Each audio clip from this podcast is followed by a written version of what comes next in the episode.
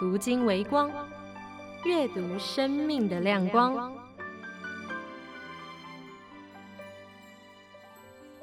哥林多后书第十二章第九节，他对我说：“我的恩典够你用的，因为我的能力是在人的软弱上显得完全。所以我更喜欢夸自己的软弱，好叫基督的能力覆庇我。”人生往往就是如此不完美和不协调。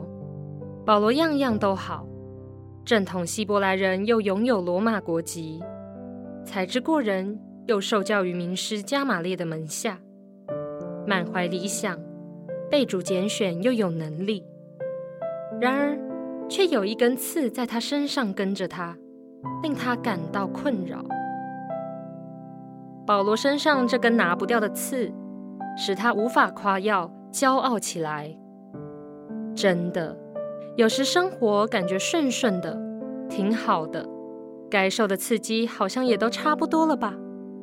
就那么天时地利的时候，那叫人咬牙切齿，或说忍无可忍的事就突然来了，那真的是叫人风中凌乱呀！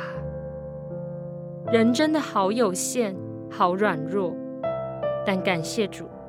想到主说他的能力是在人的软弱上显得完全，这根刺会感到痛，甚至锥心。